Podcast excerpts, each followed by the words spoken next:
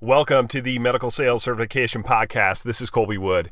And on this podcast, we take a deep dive into medical sales and, in particular, orthopedic medical sales, where I do my best to share with you everything that I have learned up to this point and document really the day to day sales calls and meetings and interactions I'm having so that you can learn from my experiences and hopefully help you become more successful in your career as well.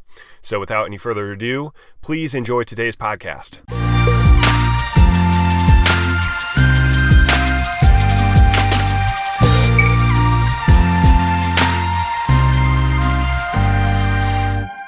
What's up, everybody? This is Kolby Wood with the Medical Sales Certification Podcast, and welcome to this episode. And what we are going to talk in this episode is about superior capsular reconstruction. And so this will be uh, Anatomy on the Go episode number six, I believe. Um, again, as kind of our disclaimer to start, uh, I am not a physician. I have never treated patients. This uh, this podcast is informational only, and it's directed at medical sales reps or or people that want to get into medical sales. Um, this is in no way a recommendation of treatment or anything of the sort. So just so we're clear on that, uh, got to make sure nobody tries to falsely accuse me of anything uh, going on in this podcast. So um, the superior capsular reconstruction is a procedure that's actually been around quite a number of years, uh, going back probably 10 plus years now over in Japan by a Dr. Mihata. Uh, essentially, the situation was in Japan, they did not have a reverse shoulder arthroplasty system that could be used. And so Dr. Mihata essentially had to develop a procedure to help patients out who had an irreparable supraspinatus tendon tear and uh, and and give them some sort of functionality back in their arm because um, a a patient that has an irreparable supraspinatus tendon uh, that is the ideal candidate. Well, that's not necessarily true. Somebody that has a, an irreparable supraspinatus tendon, uh, that patient is going to struggle with um, range of motion in the shoulder because when you fire the deltoid to move the arm, essentially what happens is the humerus just moves vertically and bangs into the underside of the acromion. And so if you don't, if a patient doesn't have arthritis or any severe arthritis, ideally you don't want to give that patient a reverse shoulder arthroplasty because a reverse total shoulder is designed for patients that have an irreparable supraspinatus tear or another uh, concomitant issue that would indicate a reverse shoulder arthroplasty. But in, in this scenario, it, essentially, if you are if you're a patient that you can't repair the supraspinatus tendon, but you have an intact subscapularis and infraspinatus, then your options are going to be limited because um, the techniques that have been out there for those types of patients have not been great. You know, there have been patching grafts you know, you use to patch the uh, the gap or the distance between the uh, the torn rotator cuff tendon and the footprint on the greater tuberosity. But those outcomes haven't been that great. So you don't have a whole lot of good options. You know, if you if your supraspinatus is torn and it's it's an irreparable situation, you're either taking a graft and you're trying to patch it, so you're suturing it to the torn rotator cuff and then back to the footprint, or you've got to look at something like a reverse shoulder arthroplasty because we just haven't had the techniques to be able to provide a good option for these types of patients. And so the the superior capsular reconstruction was born out of that need where you've got a you've got a patient that's, you know, 40 years old, let's say, and he failed a rotator cuff repair and now the you know the rotator cuff is irreparable but they still have an intact subscapularis and a uh, infraspinatus so that you know the anterior and posterior aspects of the glenohumeral joint are, are balanced but their supraspinatus up top is torn and irreparable. And what happens again is you just get the superior migration of the humerus when they try to move their arm. And so you can get patients that get uh, pseudoparalysis, which is a common um, situation among patients that have an irreparable supraspinatus tendon because what what's going to happen is you're going to try to move your arm and flex your arm forward, right? Like into forward flexion to raise your arm up.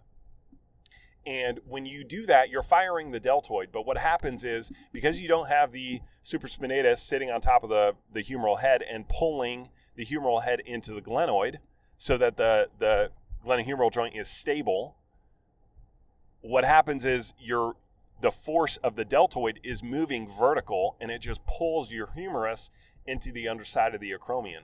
And and then what happens is you you essentially you struggle to move your arm.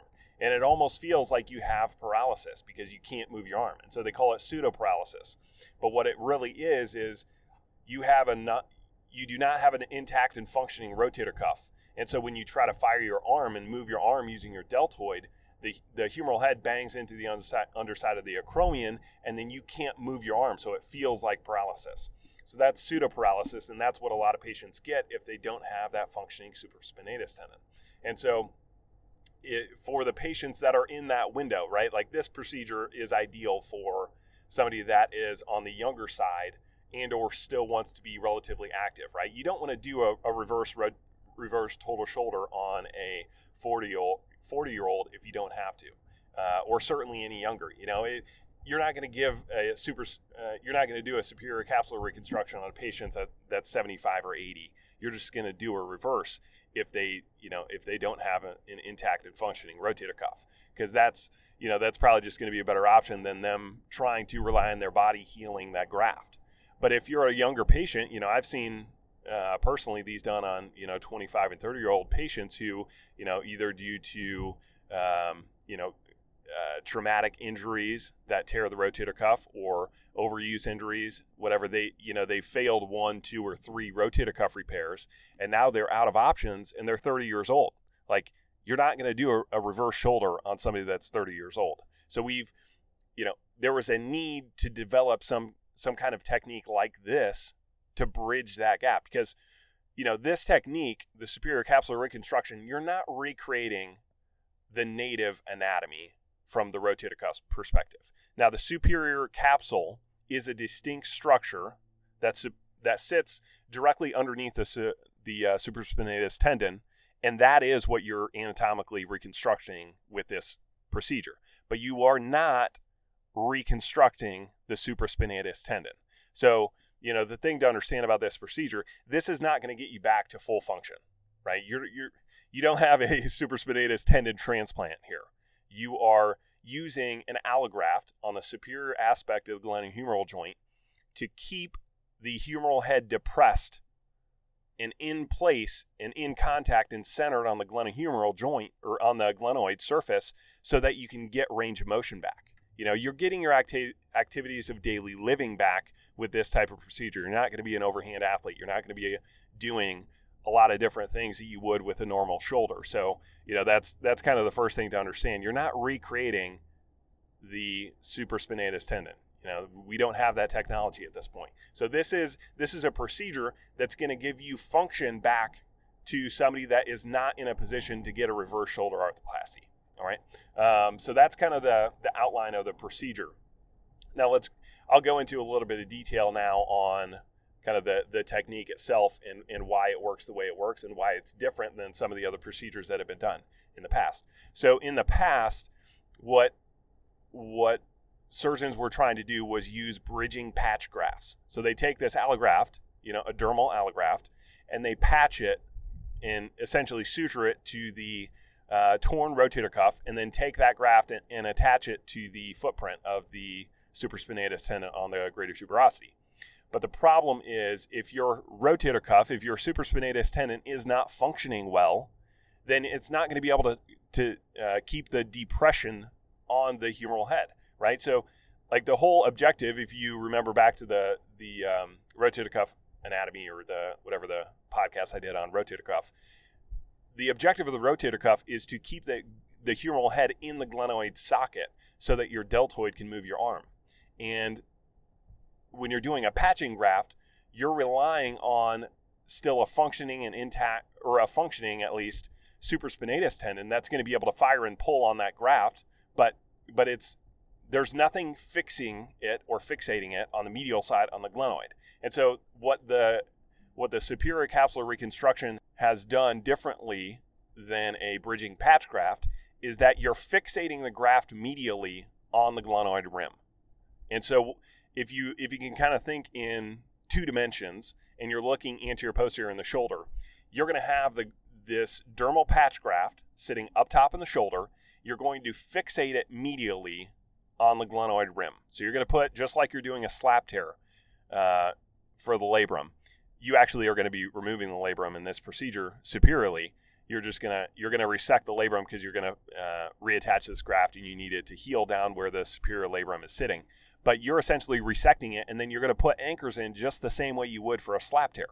And so you're going to put your anchors in medially, and those anchors are going to hold down the medial aspect of this dermal graft uh, and that's that's how you're going to get your fixation medially. And the reason that it's so important to fixate medially is that the humeral head wants to move vertically when you fire your deltoid. So when you're trying to move your arm, your humerus wants to go up in the air because that's the deltoid. That's essentially the direction that the deltoid is going to fire. So you need something fixated medially to resist the movement, the superior migration of the humeral head when you fire your deltoid. You know, it's it's essentially a reverse trampoline effect.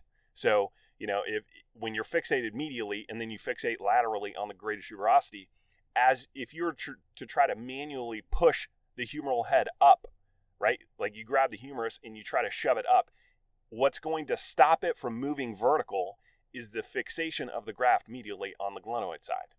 And so that's why it's so important and that's why it's different than doing a patching graft because in a patching graft situation, you're just grabbing the supraspinatus tendon medially, but that tendon doesn't have the strength or the functionality to be able to hold it down in place, right? Like if, if you have torn your supraspinatus tendon and you can't repair it, number one, you're probably going to have poor quality tissue.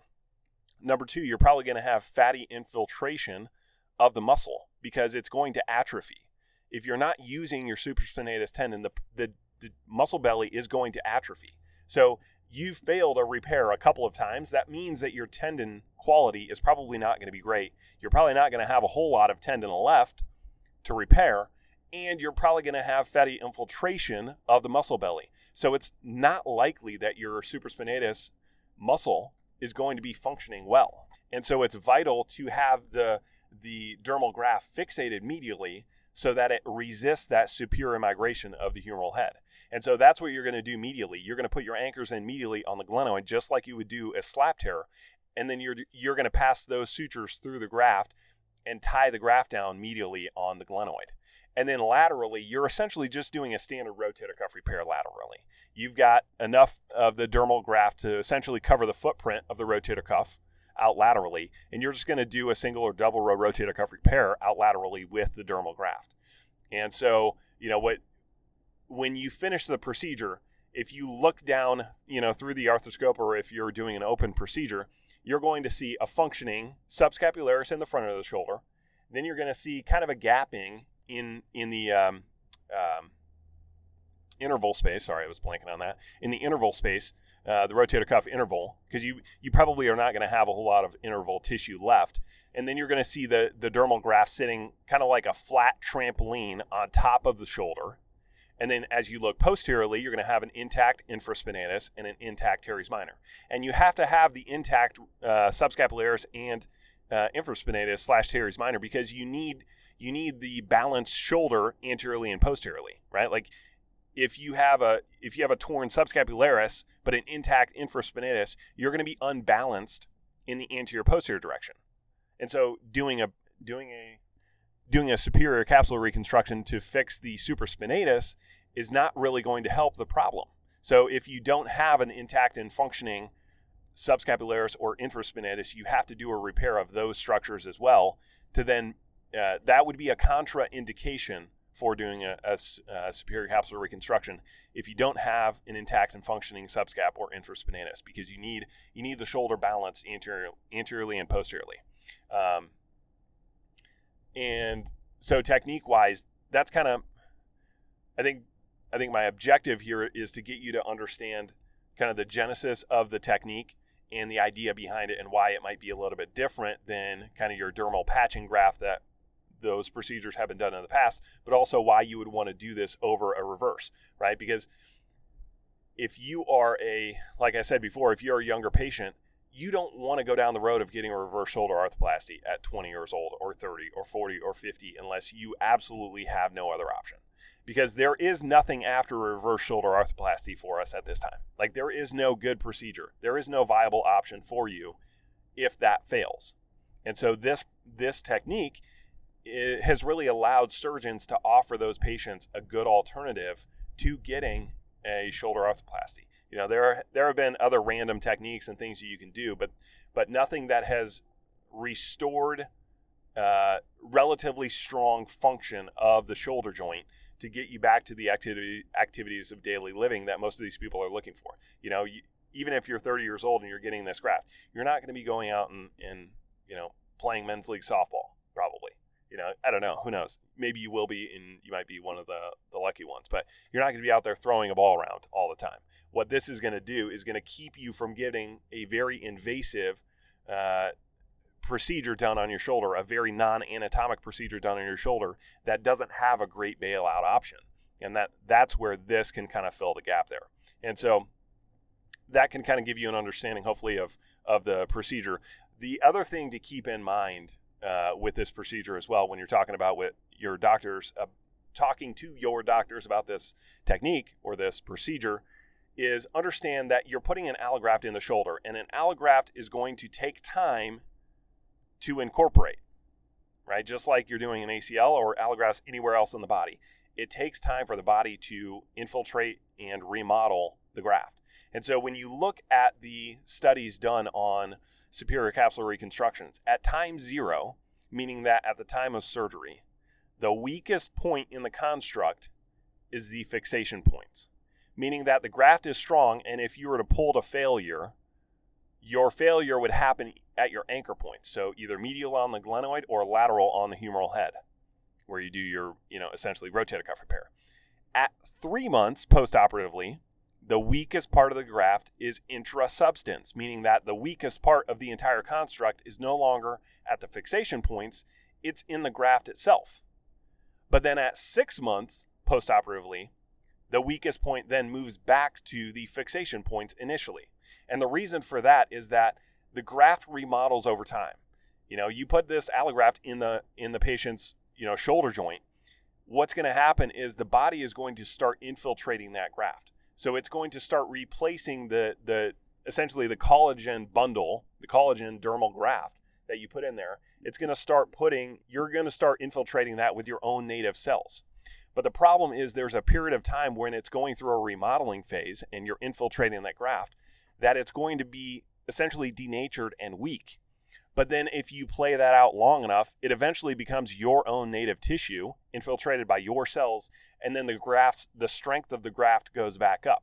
And so there's a period of time, if you're looking at six months postoperatively, you have to be very careful in kind of the two to four month window that the patients, even if they're feeling a lot better in their shoulder, they don't overdo it because they might be feeling really good, but the weakest point in the in the uh, construct is going to be intrasubstance in the graft at that point, and you've got to allow time for the graft to remodel and your body to take over and infiltrate and and you know remodel that tissue uh, to make it strong again and, and make it your actual tissue. So um, that I think is probably about all I've got on the superior capsular reconstruction. From a technique perspective, especially arthroscopically, it can be very difficult to do. There are a lot of steps that you have to ensure so that you don't, you know, cross your sutures and, you know, get into problems when you're trying to pull this thick graft into the joint. Um, if you're selling these types of procedures, uh, I'll leave the specifics of the technique to your technique guides. Um, it's just not necessary not necessary to walk through that with you. But what I'm hoping from this episode is that you have an understanding of what the superior capsular reconstruction is, why it has essentially come into vogue, let's say, as an option, as a viable option, and kind of the the trade-offs and the things to think about when you're having a conversation with your doctors about this this procedure or this technique. So, um, any, anyway, I hope this was a helpful podcast for you guys, and thank you for listening. We'll see you on the next episode. Bye.